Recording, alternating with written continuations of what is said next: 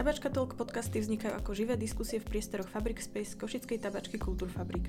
Debaty so zaujímavými osobnostiami prinášajú aktuálne témy spoločenskej zodpovednosti z pohľadu umenia, vedy, tretieho sektora a politiky. Vypočujte si diskusiu s názvom Bezpečne proti nenávisti s psychologičkou a programovou riaditeľkou IPčka Dominikou Reisnerovou a riaditeľom organizácie Sapling a Prejed Košice Robertom Furielom.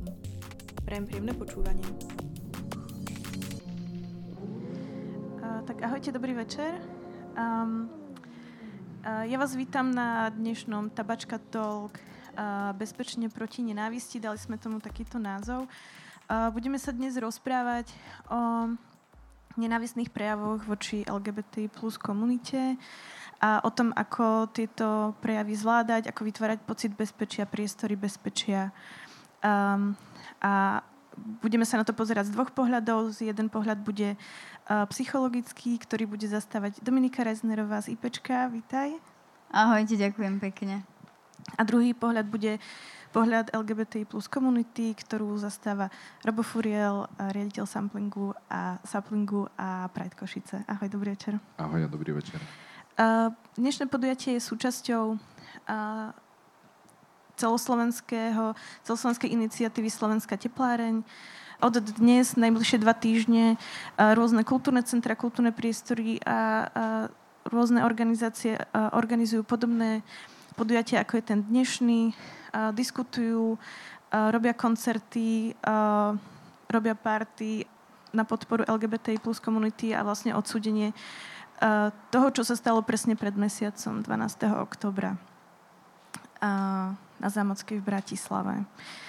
Um, dám na začiatok priestor vám, aby ste sa predstavili ako naši hostia. Takže najprv Dominika, poprosím teba, povedz nám, čo robí IPčko, aké formy pomoci poskytujete a s akými problémami vás najčastejšie vyhľadávajú mladí ľudia. Tak IPčko je taká neziskovka, ktorá sa venuje téme duševného zdravia v ktorej fungujú najmä psychológovia, ktorí sa snažia čo najnízkoprahovejšie poskytovať psychologickú pomoc. To nízkoprahovo znamená, že anonymne, bezplatne a rôznymi formami, tak aby tú psychologickú pomoc mohli využiť ľudia v rôznych formách, ktoré sú pre nich bezpečné. Ako prvá vznikla četová linka pomoci a e-mailová linka pomoci, ktorá je teda prioritne pre mladých, volajú sa IPčko.sk. Potom vznikla dobrá linka, ktorá je zase špecializovaná pre mladých ľudí, ktorí majú zdravotné znevýhodnenie. A ona je aj technicky prispôsobená rôznym kompenzačným pomôckam a takisto personál, ktorý tam pracuje, tak je špeciálne vyškolený v rôznych komunikačných špecifikách s týmito mladými ľuďmi. No a potom máme krízovú linku pomoci, tam sa nám dá dovolať cez telefón aj cez video.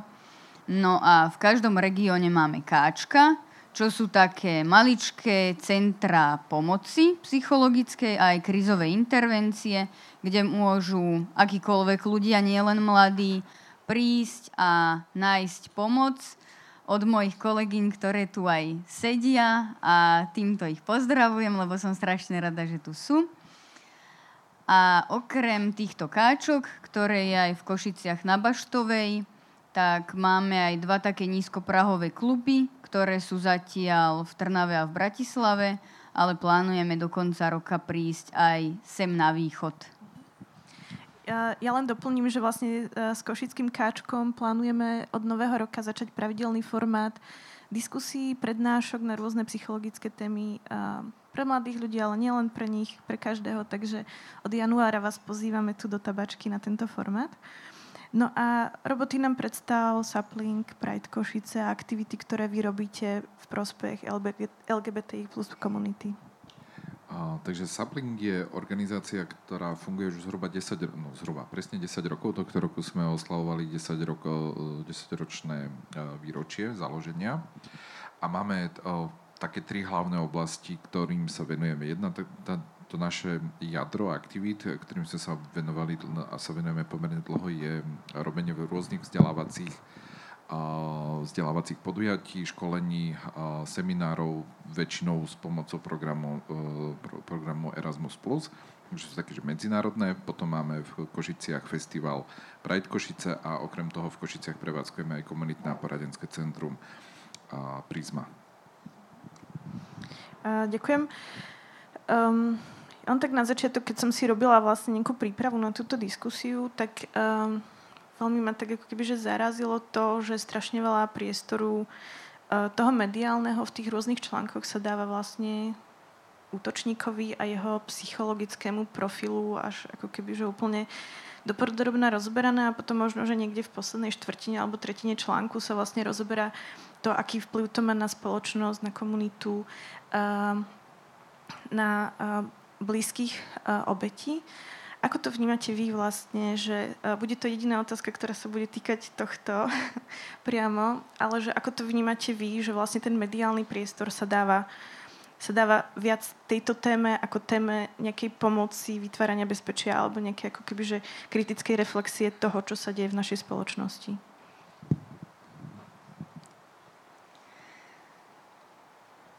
Média reagujú na to, o čo majú ľudia záujem a väčšinou bohužiaľ páchatelia alebo útočníci v takýchto situáciách sú akási senzácia.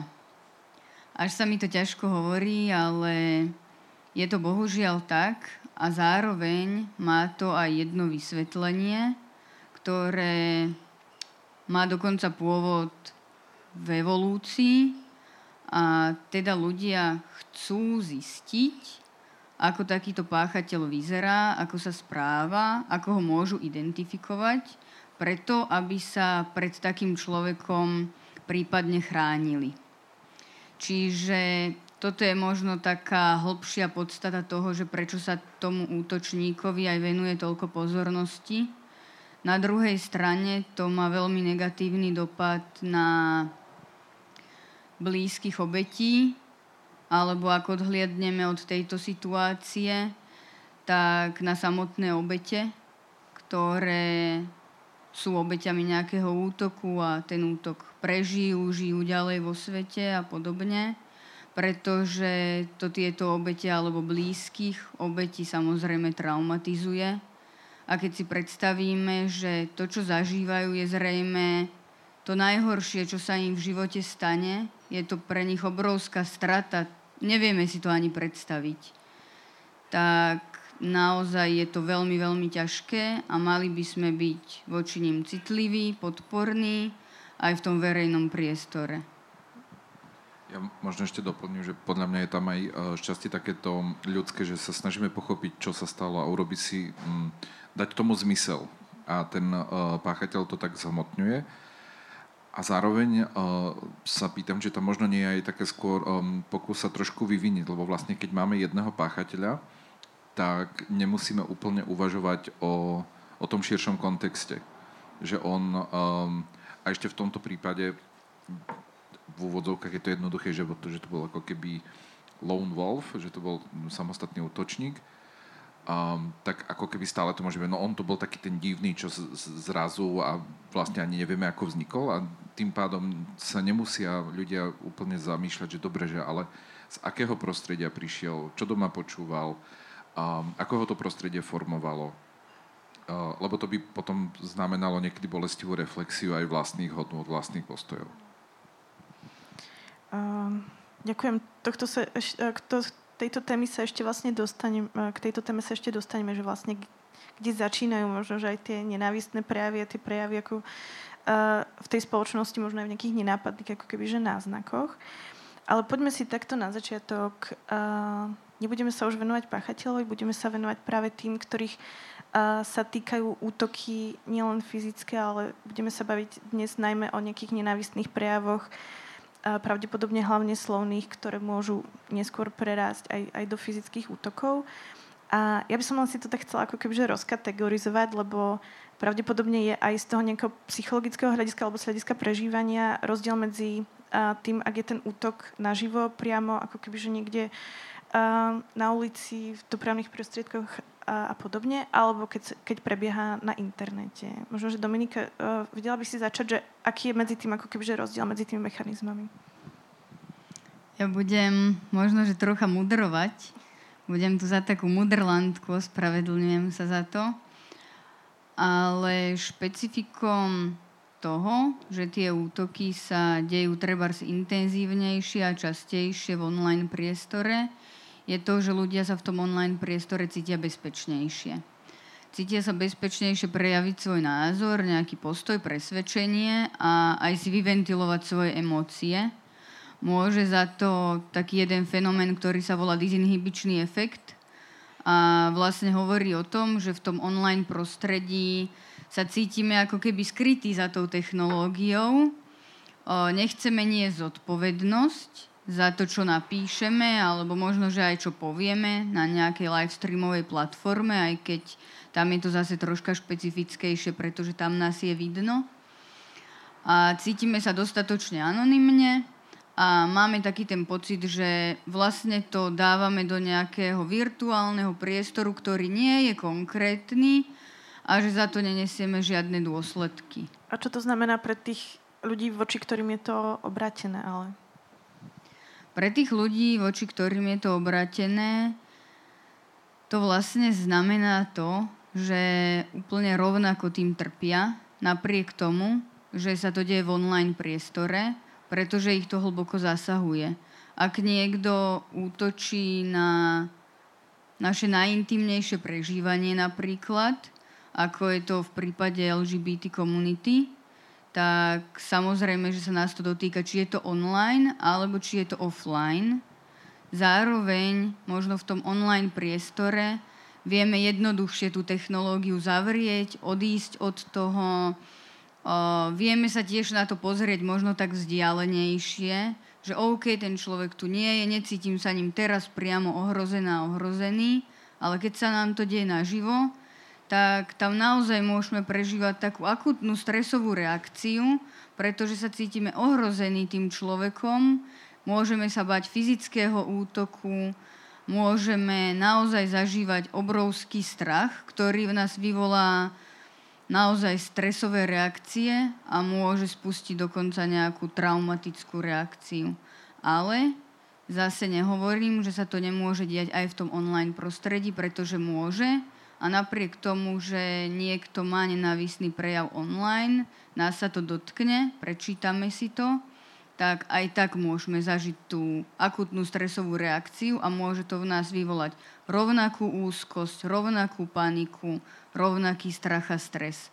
Ale predsa len, ak sa to deje face to face, tak je to oveľa intenzívnejšie.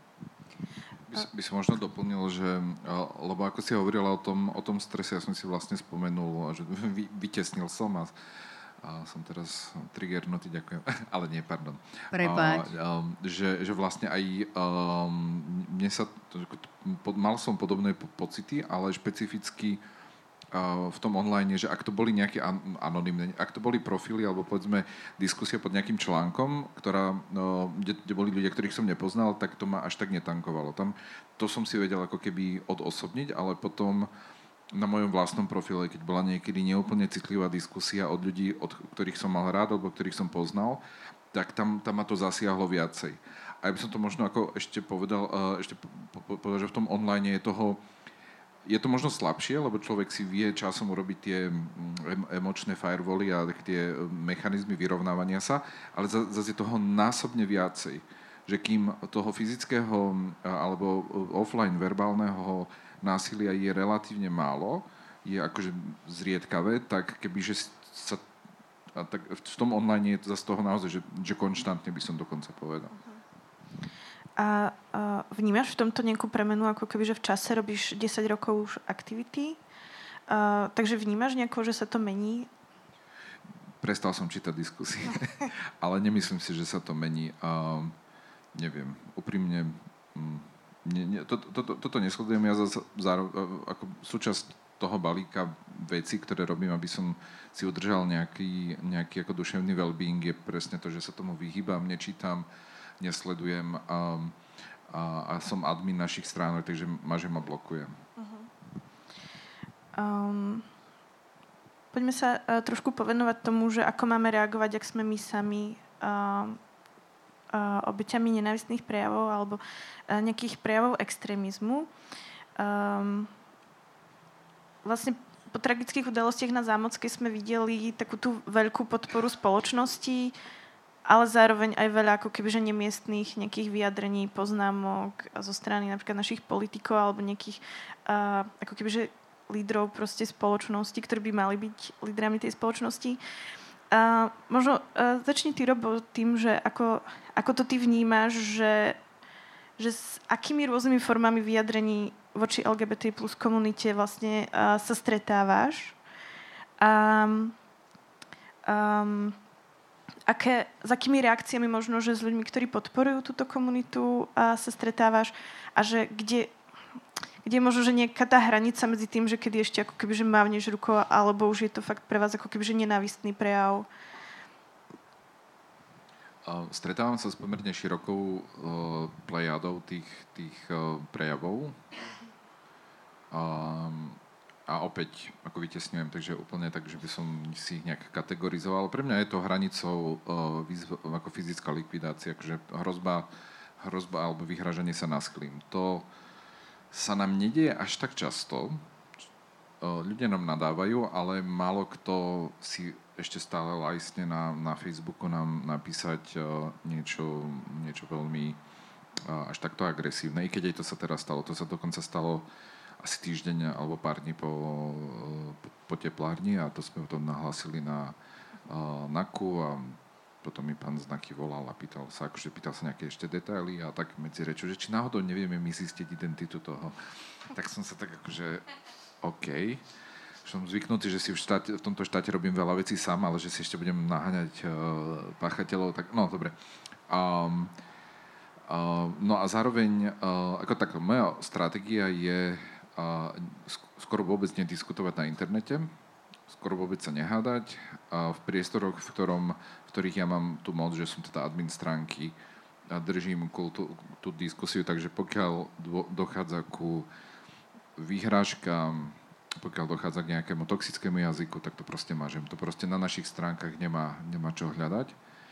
A veľmi zriedka, keď, keď mám naozaj nejaký dobrý deň, tak sa pustím do nejakej diskusie, akože vysvetľujúco, ale väčšinou, keď mám pocit, že ten človek naozaj nerozumie. Že, že, a, to, a to je bežné, lebo veľa tých um, um, fenoménov uh, z našej komunity alebo z našich životov sú málo známe a ľudia sú leniví hľadať vo Wikipédii. Tak to tak ako zľahka nejak akože vysvetlím, ale tam väčšinou je takéto to sa tam za to láme. Potom sú, sú, časť ľudí povie, aha, dobre, tak to je, buď do, dočítam si viacej, alebo príjmem, príjmem, čo si mi povedal. A potom je časť ľudí, ktorí, no ale ja to mám, akože ja viem, že je to takto, alebo ja mám kamaráta takého, alebo, alebo toto. A ja že, že Kriste, tak niekedy, veľmi zriedka to vysvetlím ešte raz, a, ale väčšinou proste nepokračujem, akože nekrmím trolov, alebo proste nevidím zmysel v takej, v takej online diskusii. V offline je to potom trošku, trochu iné. Um, no a častokrát a s čím sa potom ešte, ešte si sa pýtala na tie reakcie, tak potom zase ľudia, ktorí nás podporujú, tak idú do tých diskusí a to, to nemá akože dobré riešenie a tam potom už sú invektívy ad hominem a neviem čo. Proste nemá zmysel sa hádať, lebo jediný, tak jediný dôvod, kedy má zmysel sa hádať, ak človek na to má nejakú akože energiu, je, že v tom verejnom priestore zaznie aj opačný názor. To je akože ten princíp uh, som tu, hashtag a, a tento, ale akože za mňa je to také, že, že namiesto toho, že by sme riedili žumpu, tak by sme mali vypúšťať. Ale to už ako neviem ovplyvniť. A reaguješ napríklad na um, nejaké vyjadrenia, ktoré nie sú akože priamo pod vašimi statusmi alebo pod vašimi príspevkami, že keď sa nejaký politik napríklad, že vyjadri akože mm, nie úplne, nie úplne, úplne dobre. Nie, nie, nie. nie, nie. Zachovávam si, ako, bohužiaľ aj, aj napriek tomu, že, že nesledujem aktívne uh, profily politikov a političiek, tak sa ku mne tie screenshoty no. dostanú, takže to je také, že no. Um, ale ako, ja, aby ja ako, fakt hovorím, ja sa tomu vyhýbam, aby som si udržal um, nejaký mentálny well-being. Super. Dominika, čo z pohľadu psychológie vlastne, že uh, aké stratégie voliť vlastne pri, pri tom, keď sme obeťami útokov?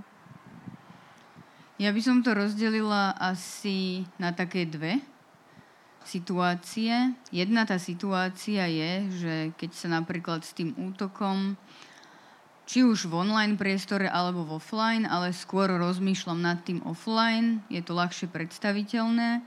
Keď sa s ním stretnem a naozaj cítim na sebe, že sa necítim bezpečne.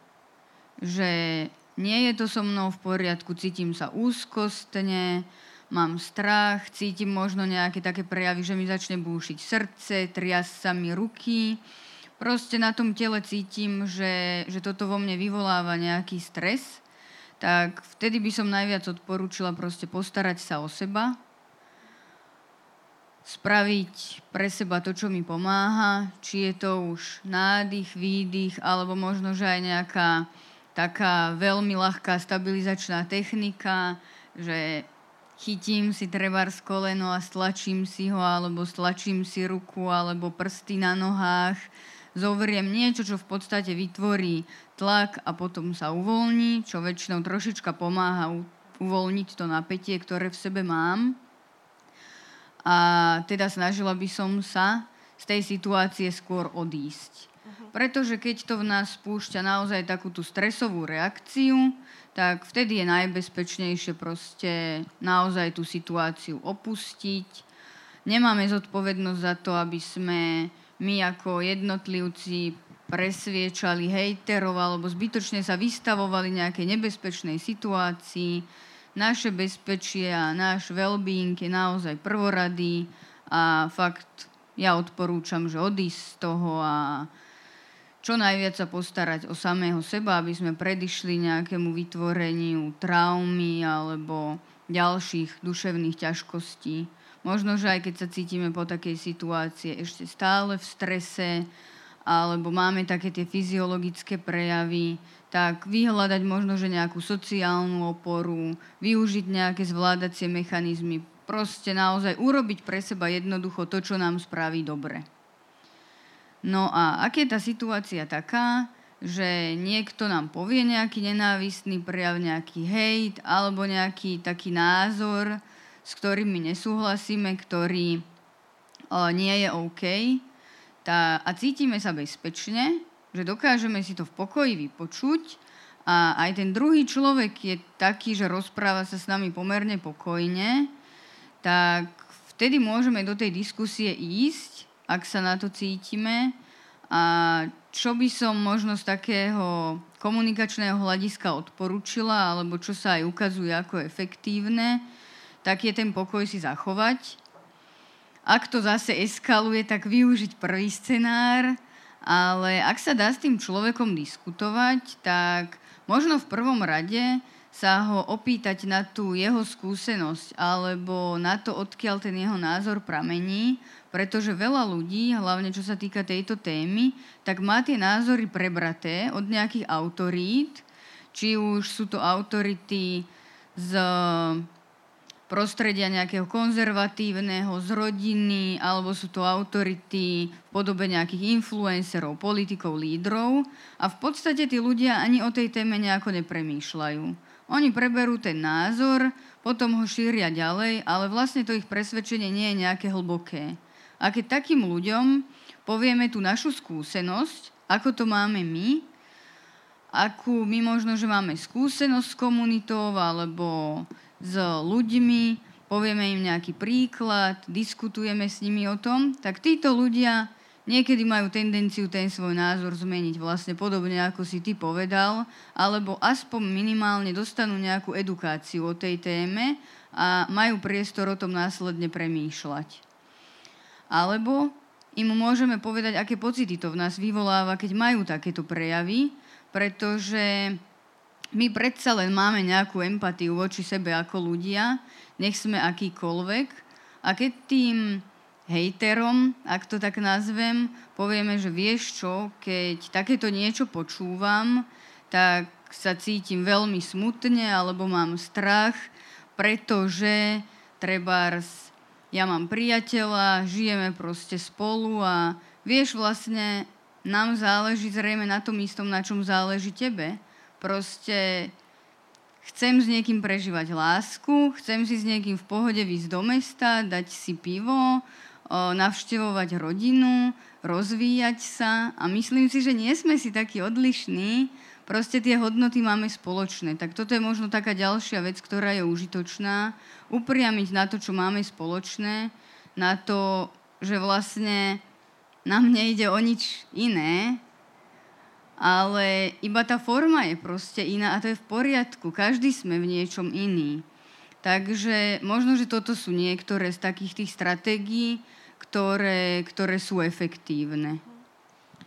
Mo, možno doplním, že tá mm, stratégia, tá druhá stratégia, ja, ja ju mám rád, zároveň pre mnohých LGBTI plus ľudí je ťažko realizovateľná, lebo naozaj tie, mm, ten trigger je tam silný, že, že pre mnohých ľudí sa spustí veľmi silná negatívna reakcia, keď začujú niečo, čo, um, čo je ako keby, keď, keď sa bavím, že o rovine hejtu, a potom je tam možno trochu nižšia rovina, keď človek použije nejaký nesprávny výraz, alebo má nejaký, alebo povie, že teda a gejovia a lesby by nemali vychovať deti alebo niečo podobné. A tam, a hej, a ja, ja to tiež mám tak niekedy, že ako, ak vidím, že ten človek to povedal a, a nemá to ako hlboké vnútorné presvedčenie, tak sa spýtam, že do, a dobre, poďme sa o tom baviť, prípadne poviem, dobre, to, to čo si povedal, vo, vo mne vyvolalo toto, môžeme sa o tom nejak porozprávať a zistím, ide, sa, ide do dá sa o tom diskutovať, nedá sa o tom diskutovať, ale, ale treba povedať, že mnoho LGBTI plus ľudí nemá ten ako luxus toho, toho odstupu, lebo tiež mám v sebe takú prvotnú energi- e, akože prvotný impuls, že pre Boha, ale dobre, ja som akože školený vzdelávateľ, takže beriem to ako príležitosť vzdelávať um, alebo ponúknuť teda to vzdelávanie. Druhá strana príjme, nepríjme. Um, a, ale zároveň my hovoríme novým aktivistom a aktivistkám a vlastne všetkým, že, že ako LGBTI plus ľudia tu nie sú od toho, aby vás vzdelávali. Proste um, tak, ako ste sa naučili používať smartfóny a Windows 7 a Windows 11 a Excel, dobre, Excel sa možno ne, nenaučil každý, ale, ale proste každý sa učí po, reagovať v tom svete a interagovať s ním, ale prečo my by sme teraz mali a každému vysvetľovať no a L, G, B, no a takto. Takže ako, um, to, toto je, ale je to potom za skôr príležitosť pre ľudí, ktorí sú, že allies, ktorí to nemajú inter, vlastne, že, že, že sú hetero, povedzme, Uh, lebo tý, tým, že sa ich to netýka osobne, tak majú väčší odstup. A tí, môžu ísť aj do tej diskusie, aj do hádky, aj do niečoho takého, čo uh, by tých LGBT plus ľudí silne zraňovalo, lebo vlastne oni vždycky všade chodíme a vysvetľujeme. A či už vysvetľujeme explicitne, alebo aj v hlave vlastne. No, a môžem to tu teraz povedať, nemôžem, ako budú reagovať, tá, tá sa na mňa škaredo pozerá a je to za to, alebo je, no to, to, to sú ako veľmi um, myslím, že je na to ten pojem menšinový stres, že vlastne my v každej interakcii kalkulujeme, ako tá pani z toho memečka, že a povedať to, nepovedať to, ako to povedať, budem hovoriť o priateľovi, alebo poviem o tomto. Takže ako, um, je, to, je to akože super, je to jeden z mála nástrojov, ako meniť spoločnosť, ale zároveň je silne, uh, sú tam ako veľké emočné náklady pre nás. Takže ak ste tu heteráci, heteráčky, pozývam vás, poďte do toho, rozprávajte sa, sa v svojom okolí, lebo to, to pomôže. Ďakujem. A možno len uh, tak v krátkosti, že čo ak sa tá situácia vyhrotí? Je nejaká stratégia, ako odísť z nejakej nebezpečnej situácie, akože komunikačná vyslovene? Ak je tá situácia vyslovene nebezpečná, tak podľa mňa utiecť. Neriešiť vôbec komunikáciu, neriešiť to, čo povieme, to, čo spravíme, to je v podstate naozaj, že stresová reakcia utiecť, chrániť sa, ako sa dá, odísť, starať sa jedine o to, aby som ja bola v bezpečí. Peprak, kaser a podobne. Ďakujem. Uh, a potom možno, že už uh, k tomto, že či je vlastne uh, nejaký rozdiel v tých komunikačných stratégiách uh, voči tomu, keď je to ako keby, že cudzí človek, alebo keď je to niekto náš blízky. Pretože môže sa nám stať, že, že v rodine máme niekoho konzervatívnejšie založeného, napríklad ako sme my. A, a naozaj chceme, aby v tej rodine tá diskusia prebiehala nejakým spôsobom v poriadku. Takže že či, či je tam tá stratégia akože komunikačná v niečom, v niečom iná, aj pokiaľ nemusí to byť vyslovene, že o nejaké nenávistné prejavy, ale že rôzne narážky, vtipy, alebo také tie nepríjemné poznámky, ktoré my naozaj nechceme v nedelu pri obede počúvať. No. Začnem tak uh, z, z, z ostra, že nikto nie je povinný byť v žiadnom priestore, v ktorom sa necíti dobre. Ani v rodine. Že rodina nie je väzenie to je proste, aj keď vám budú hovoriť, áno, krv nie je voda a neviem, babka pre teba umrela a neviem čo. Vaše, um, vaša duševná pohoda je, uh, je akože absolútne dôležitá. A ona a ne, sa emočne vydierať. Um, takže zase, je tam priestor vydiskutovať, aj, ja, ja, aj bohužiaľ, alebo bohužiaľ, no, so svojimi rodičmi tiež máme diskusie a tiež niekedy ja odidem z miestnosti a tiež niekedy mesiac neprídem domov, alebo sa tým vyhrážam, to je tiež niekedy efektívne, ale a to asi neodporúčam. Um, ale proste podob, podobne, jak, akože bavíme sa s každým iným, jediný podľa mňa ten rozdiel je ten, že to je taký pekný aj v, angl- v angličtine koncept, že vaši rodičia vedia postláčať vaše, všetky vaše e, button, všetky vaše gombíky preto, lebo ich tam nainštalovali. Ja možno, že ešte dodám a v podstate to nadvezuje na tú tvoju skúsenosť, že rodina je pre nás to najcitlivejšie prostredie, naozaj. Proste to je to prostredie, kde máme naozaj tie najúžšie citové väzby a je jedno, že či sme sa v nejakom štádiu života treba odlúčili alebo nie, či sa v nejakých názoroch rozchádzame alebo nie, a tým pádom sú pre nás tie triggery ešte náročnejšie, ako keď prichádzajú od cudzích ľudí. Čiže naozaj v tom rodinnom prostredí je to ešte oveľa ťažšie zvládnutelnejšie, pretože keď sa vieme nejako stabilizovať v tom prostredí s cudzími ľuďmi, tak pri rodine tie stabilizačné mechanizmy tým, že sme prirodzení, tým, že fungujeme naozaj taký, aký sme, tak tie stabilizačné mechanizmy sú naozaj veľmi, veľmi náročné. A možno doplním a vlastne aj k téme, že tá, toho bezpečia, že rodinu považujeme za bezpečný priestor, lebo tam to začínalo ako vo, vo väčšine, teda tie fyzi, fyziologické potreby, fyzické bezpečia a podobne a, a, a preto človek a mnoho aj LGBT plus ľudí veľmi ťažko nesie odmietnutie doma, lebo lebo prichádzajú o ten primárny bezpečný priestor a znamená to, že musia vynakladať extra úsilie doma sa nejak ošetriť, o, odtieniť a zároveň si niekde inde vytvoriť ten, ten bezpečný priestor. Ďakujem. Teraz, uh, Dominika, na teba otázka na vlastne vašu prácu IPčka, že uh, vlastne ako prebieha psychologická pomoc obetiam nenávistných prejavov, ako prebieha krízová intervencia, aký je ten proces, ak sa na vás niekto obráti.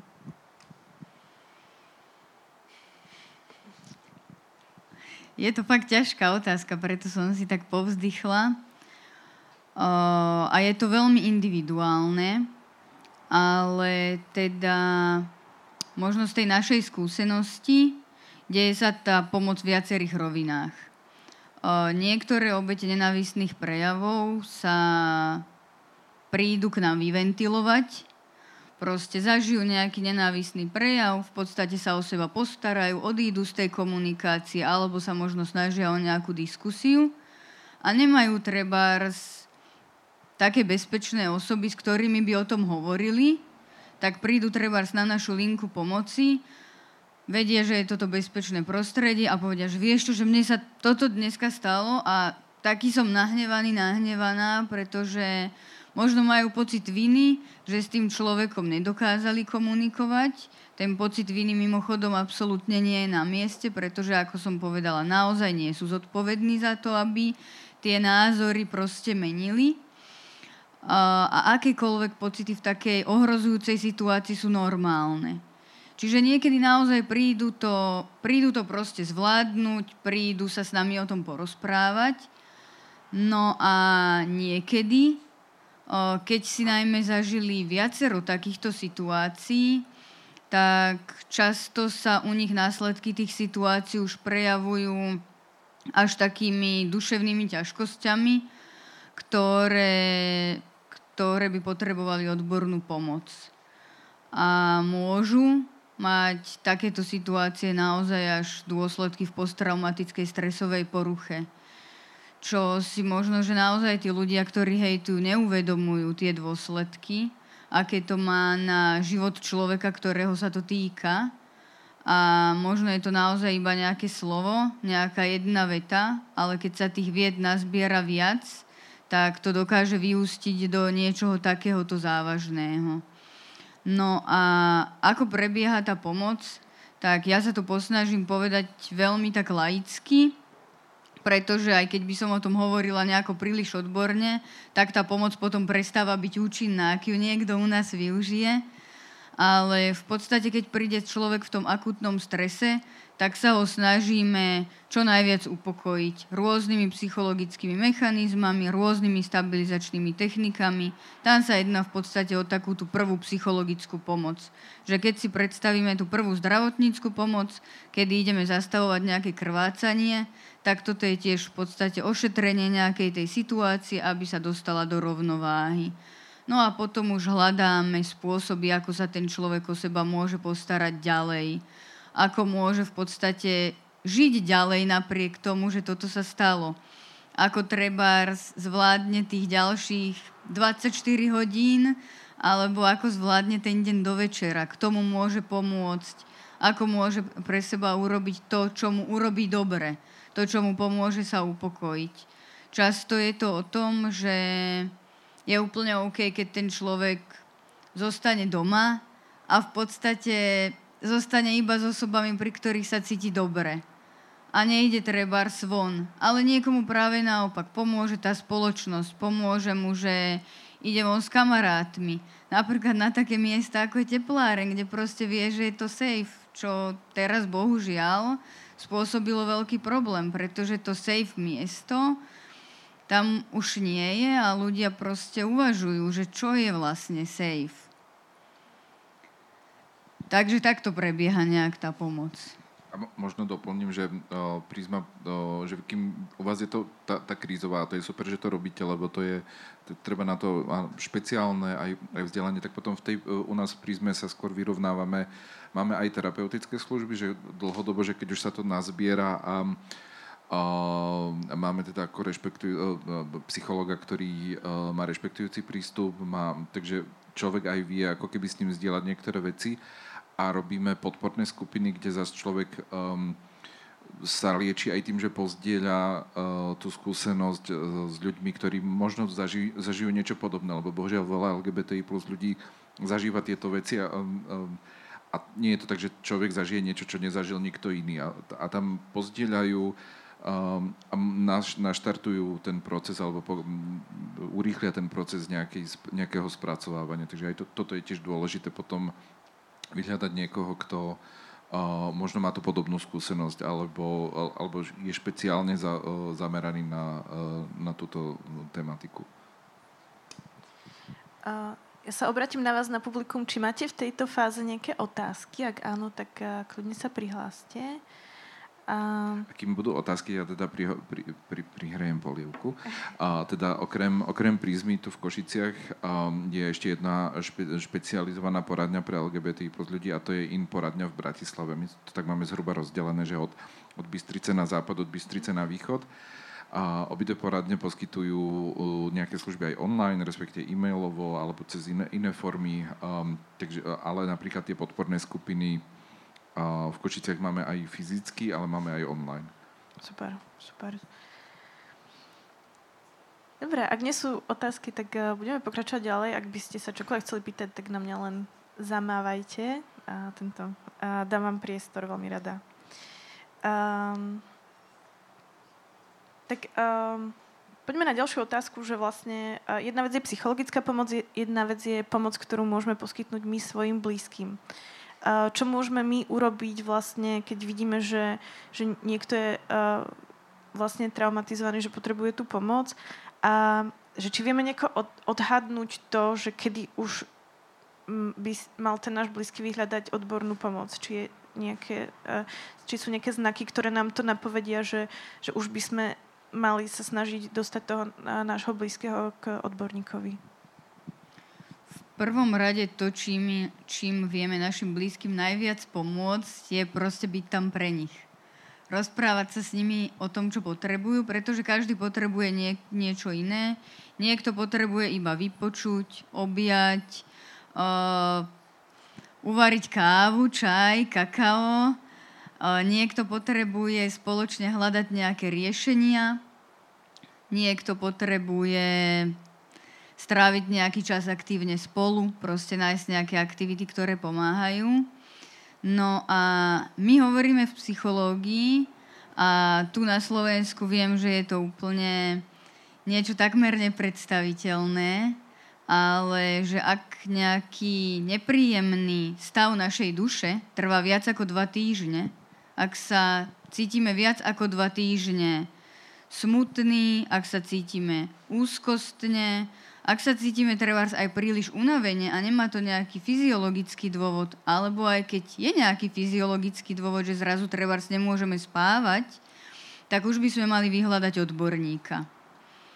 Ale teda u nás na Slovensku to je s tými odborníkmi veľmi náročné a myslím si, že za nás neziskovky môžem povedať, že tu plátame niektoré tie diery v systéme, a preto sa aj snažíme poskytovať ľuďom priestor, do ktorého môžu prísť v podstate hneď alebo do 24 hodín a tú psychologickú pomoc vyhľadať, aby tieto akutné situácie mohli riešiť.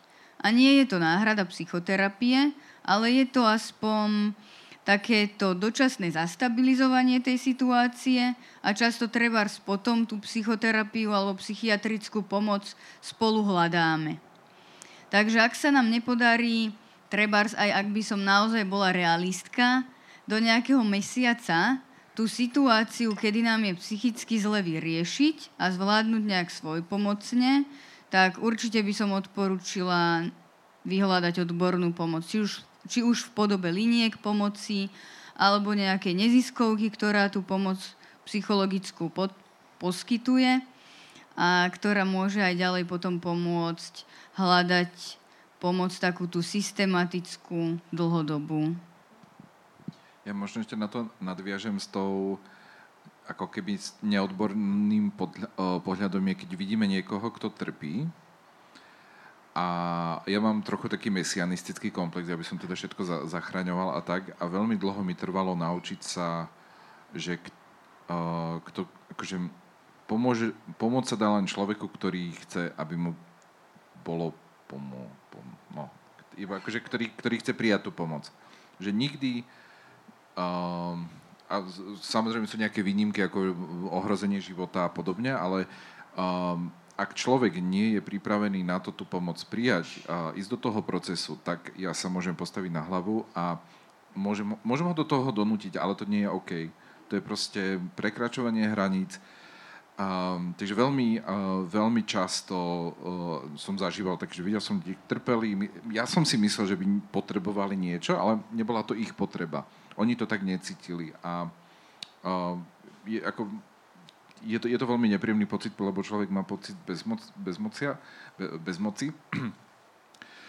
A za seba môžem povedať, že s tým sa človek musí bohužiaľ naučiť žiť. Že presne byť tam pri tom človeku, povedať mu, som tu, keď čokoľvek, ale netlačiť, nenavrhovať riešenie, lebo niekedy to potom vytvára ešte extra, extra stres, extra tlak na toho človeka a ten človek sa môže uzavrieť, alebo, alebo hej, akože hold. Ešte možno ja dodám, že často máme taký pocit zodpovednosti za tých našich blízkych, že im naozaj, že musíme pomôcť a nemusíme, pretože naozaj, ak my aj treba nevieme im pomôcť a oni tú pomoc aj chcú od nás, tak fakt je úplne OK a je to strašne užitočné odkázať ich na tých odborníkov.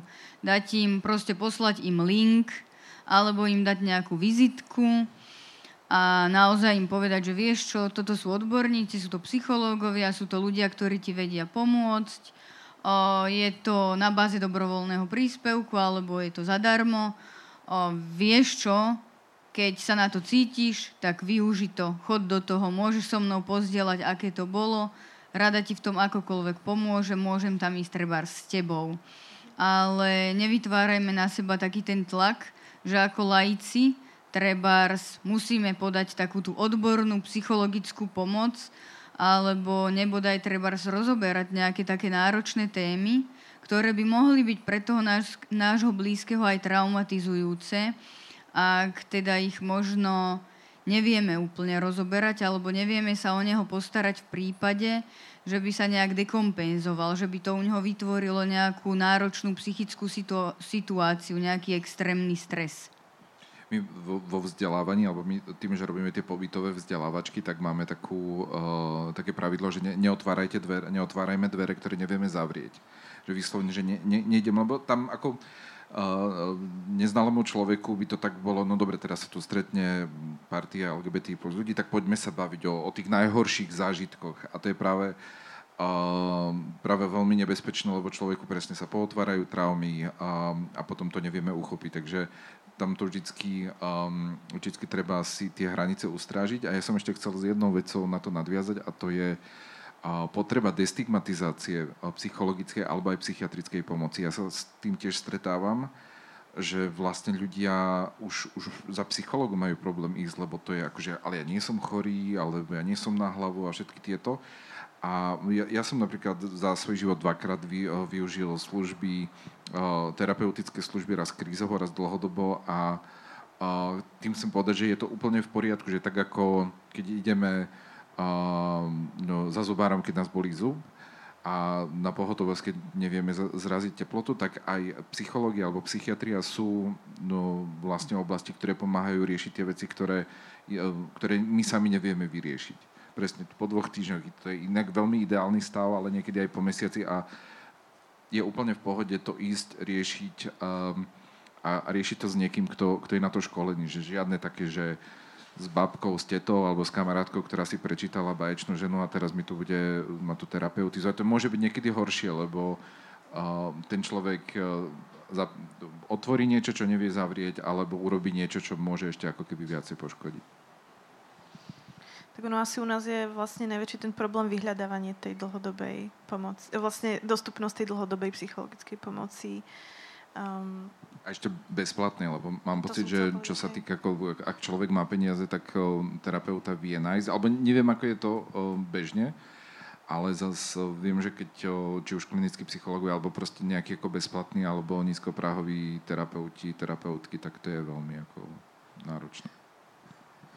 Je to naozaj náročné. Uh, myslím, že štandardne podľa oficiálnych štatistík Nechcem klamať, čiže naozaj hovorím, že myslím. Je čakacia doba na psychológa klinického aktuálne 2 až 3 mesiace. Čiže je to naozaj veľmi dlhý čas. A áno, tá pomoc tu je, ak si ju zaplatíme, ale zároveň ani tých psychológov, ktorí pracujú na priamu platbu, aktuálne nie je tak veľa. Aj tí sú veľmi vyťažení. Čiže bežne sa na termínu psychológa, aj napriek tomu, že nie je to cez zdravotnú poisťovňu, tak čaká cca mesiac. Um, vlastne, uh, aké rizika sú spojené s tým, že ak človek nedostane adekvátnu pomoc včas? Tie rizika sa práve spájajú s prehlbovaním tých psychických problémov či už je to vznik nejakých traum, nejakých vážnejších ťažkostí, ktoré koniec koncov potom ovplyvňujú aj to fyzické zdravie. A keď tú psychologickú alebo psychiatrickú pomoc odkladáme, tak potom ju budeme potrebovať využívať intenzívnejšie alebo dlhšie, alebo naozaj možno nejakým spôsobom počas celého života.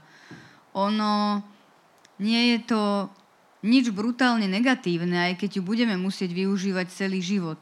Keď sa tá liečba dobre nastaví, aj psychiatrická, tak veľa ľudí, ktorí sa nám ozývajú, s tým majú konec koncov potom dobré skúsenosti, spolupracujú s psychiatrom, s psychológom a dokážu viac menej plnohodnotne žiť, pracovať, mať vzťahy a proste užívajú nejaké lieky a chodia na psychoterapeutické sedenia. Čiže neznamená to, že je to nejaká katastrofa. Ale keď tú psychologickú alebo psychiatrickú pomoc vyhľadáme včas, čo najskôr, tak vlastne tú situáciu môžeme zvládnuť čo najlepšie. Ono je to podobne s tým fyzickým zdravím. že keď si vytkneme členok a na tom členku chodíme ešte mesiac a je vytknutý a nie je ošetrený, tak ten členok sa nám ničí a môže to spôsobiť potom nejaké chronické následky. Hej, a za, zároveň na chirurga nečakáme mesiac, čo je tiež ako obraz toho, toho stavu slovenského zdravotníctva. Ja, ja mám tam tiež taký, taký obraz, že a neliečené alebo neriešené o, problémy duševného zdravia potom môže roztočiť takú špirálu, ktorá o, človeka naozaj veľmi hodí do, do nejakých silných depresí alebo ho vy, vyradí ho z toho bežného fungovania, ohrozí to povedzme jeho príjem, jeho sociálne väzby a bez sociálnych väzieb sa mu ešte stav zhoršie, že naozaj je to potom taká veľmi, veľmi prudká klesajúca špirála. Ale ja možno, že ešte dodám, lebo sme takí pomerne negatívni, že tá pomoc tu naozaj je. Ona existuje aj v podobe organizácií a naozaj aj s dostupnosťou liniek pomoci proste vieme preklenúť to obdobie, aj keď je to náročnejšie, ale vieme to zvládnuť a potom tú psychologickú pomoc využívať. Aj mnoho ľudí má negatívnu skúsenosť treba so psychologom alebo s psychiatrom tak tiež, ak to tak je, tak fakt povzbudzujem, aby to skúsili s ďalším. Proste je to úplne bežné, že si treba ako ľudia nesadneme.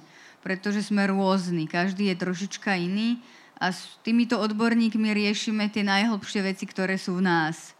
Takže potrebujeme človeka, ktorý nám bude aj sympatický, aj ľudský si tak nejako proste sadneme. Čiže fakt ja povzbudzujem strašne ľudí, aby tú pomoc hľadali, aby sa nevzdávali, aby proste využívali služby organizácia ako je Prisma alebo ďalšie, ktoré proste pracujú s určitými komunitami a v ktorých vedia aspoň dočasne nájsť tú oporu, ochranu, pomoc a potom predchádzať takým tým dlhodobým duševným ťažkostiam. A dajme si na záver takú pozitívnejšiu otázku, lebo dosť sme sa dostali uh, takých negatívnych. Uh, negatívnejších tém. Ako podľa vás vyzerá ideálny, bezpečný priestor pre LGBT plus komunitu? Ako môžeme tieto priestory vytvárať? Čo môžeme robiť, aby, aby sa táto komunita cítila dobre u nás, napríklad ako v takýchto priestoroch, ako je tabačka a podobne? No, asi začneme od takého viditeľného, že pre nás sú dôležité tie symboly um, duhová vlajka, prípadne iné vlajky. A, a to nemusí byť že úplne že veľké, veľké, ale proste človek um, si to tak očekuje v tom priestore. Áno, vidím to, nevidím to.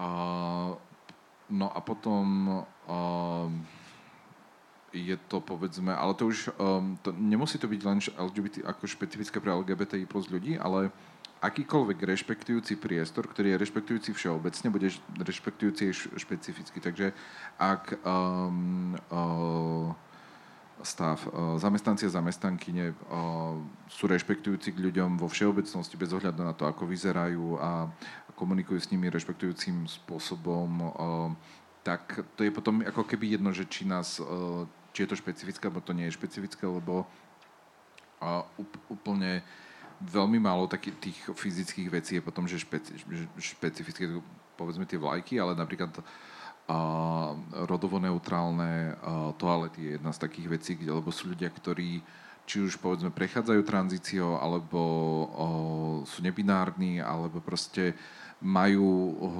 niekedy hrôzu ísť do, do nejakého typu toaliet práve preto, lebo vizuálne možno nezapadajú do, do, do tej predstavy tých ľudí, ktorí tam chodia a to im môže ako keby vytvárať, uh, vytvárať stres. Um, no a potom ešte také vyš, vyššie úrovne by som povedal, že ak uh, by náhodou v tom priestore bol niekto alebo vznikol nejaký konflikt založený na nejakom homonegativizme, ako sme napríklad videli uh, bohužiaľ nedávno v Bratislave, tak až, že tá uh, obsluha sa postaví a povie, že toto je priestor, do ktorého patria aj LGBT plus ľudia a pokiaľ s tým máte problém, tak vy odtiaľ odíďte, že ako od, odstrániť toho, toho násilného človeka. A potom ešte v tej rovine, tej komunikačnej, povedzme, a, a, je, že napríklad nepou, nehovoriť úplne, že toto je priestor pre všetkých. Ja viem, že to je také kontra, uh, in, uh, ale ako v angličtine bolo tak, že, že tento priestor bol vytvorený uh, with, the, with these people in mind, že akože tento priestor je, špe, je špecifický, alebo v tomto priestore, priestore špecificky vítame a môže sa ne, vy, vymenovať niektoré Rómovia, Rómky, ľudia s, s telesným znevýhodnením a podobne. Lebo keď ja niekde vidím, že toto je priestor pre všetkých, to, to je také, také o ničom, to je tak ako nemasté neslané, ale a keď tam človek vymenuje aspoň niekoho, ako teraz nemusí úplne všetkých, ale aspoň niekoho, tak už mám za tým, že aha, niekto sa nad tým zamyslel, že už je to také trošku hlbšie, už to nie je také, že ha, uh, hashtag all people. Um, to je pre mňa také uh, dobré ponaučenie, lebo som robila taký workshop, že ako vytvárať kultúrne priestory pre všetkých a tým pádom pre mňa je to dobré ako keby, že ponaučenie, že, že naozaj vymenovať ako keby, že tie, tie skupiny. Rozmeniť to na drobné, lebo dobre, akože pre všetkých a potom niekedy aj povedať, OK, dobre, nemáme tú rampu, tak bohužiaľ človek so, so zniženou pohyblivosťou tu možno bude mať nejaký problém, že ako, alebo to jasne to pomenovať, že neviem, hlasná hudba, silné svetlo, um, hej, ale ako keby rozmeniť to na tie drobné. Dominika, chceš niečo dodať? Ja by som možno dodala niečo skôr k tej komunikácii, alebo možno, že ešte je to troška za komunikáciou. A ja už som o tom aj troška povedala. A ja som naozaj takého toho názoru, že nech sme akýkoľvek, nech akokoľvek vyzeráme, alebo proste ten náš životný štýl je iný, a pripojila by som tam ďalšie, ďalšie veci, špecifika inakosti, tak väčšinou nám naozaj tak ľudsky záleží na podobných veciach. Že väčšinou naozaj chceme bezpečie, chceme lásku, chceme prijatie, chceme, aby nás niekto podporoval, chceme využívať nejaké služby, ktoré nás bavia, ktoré sa nám páčia a možno, že aj keď stretneme niekoho v priestore, kto sa nám zdá zaujímavý, kto sa nám zdá iný, tak proste skôr k tomu pristupovať s takým rešpektom a možno, že s vedavosťou voči tej inakosti, pretože nám to môže priniesť veľa toho, čo nás obohatí, čo nám prinesie niečo nové. Takže skôr mať takú tú otver, otvorenú mysel a záujem a nebať sa aj rozprávať s ľuďmi, treba v takomto priestore, keď uvidíme niekoho, kto je pre nás zaujímavý, tak nebudeme na neho civieť, alebo proste hovoriť si s kamošom a že pozri sa, že ten má oblečené to alebo to, ale je úplne OK sa proste spýtať toho človeka, že, že vieš čo, že, že úplne si ma zaujal, že, že ako vyzeráš a že môžeme sa porozprávať alebo proste opýtať sa priamo tých ľudí keď nás niečo zaujíma a naozaj nevytvárať také tie kuloáre a možno, že nejaké, nejaké debaty, až také konšpirácie, ale proste komunikovať spolu a možno, že v tomto vie ten kultúrny priestor prispieť k tomu, aby aj tí návštevníci boli voči sebe takí otvorení.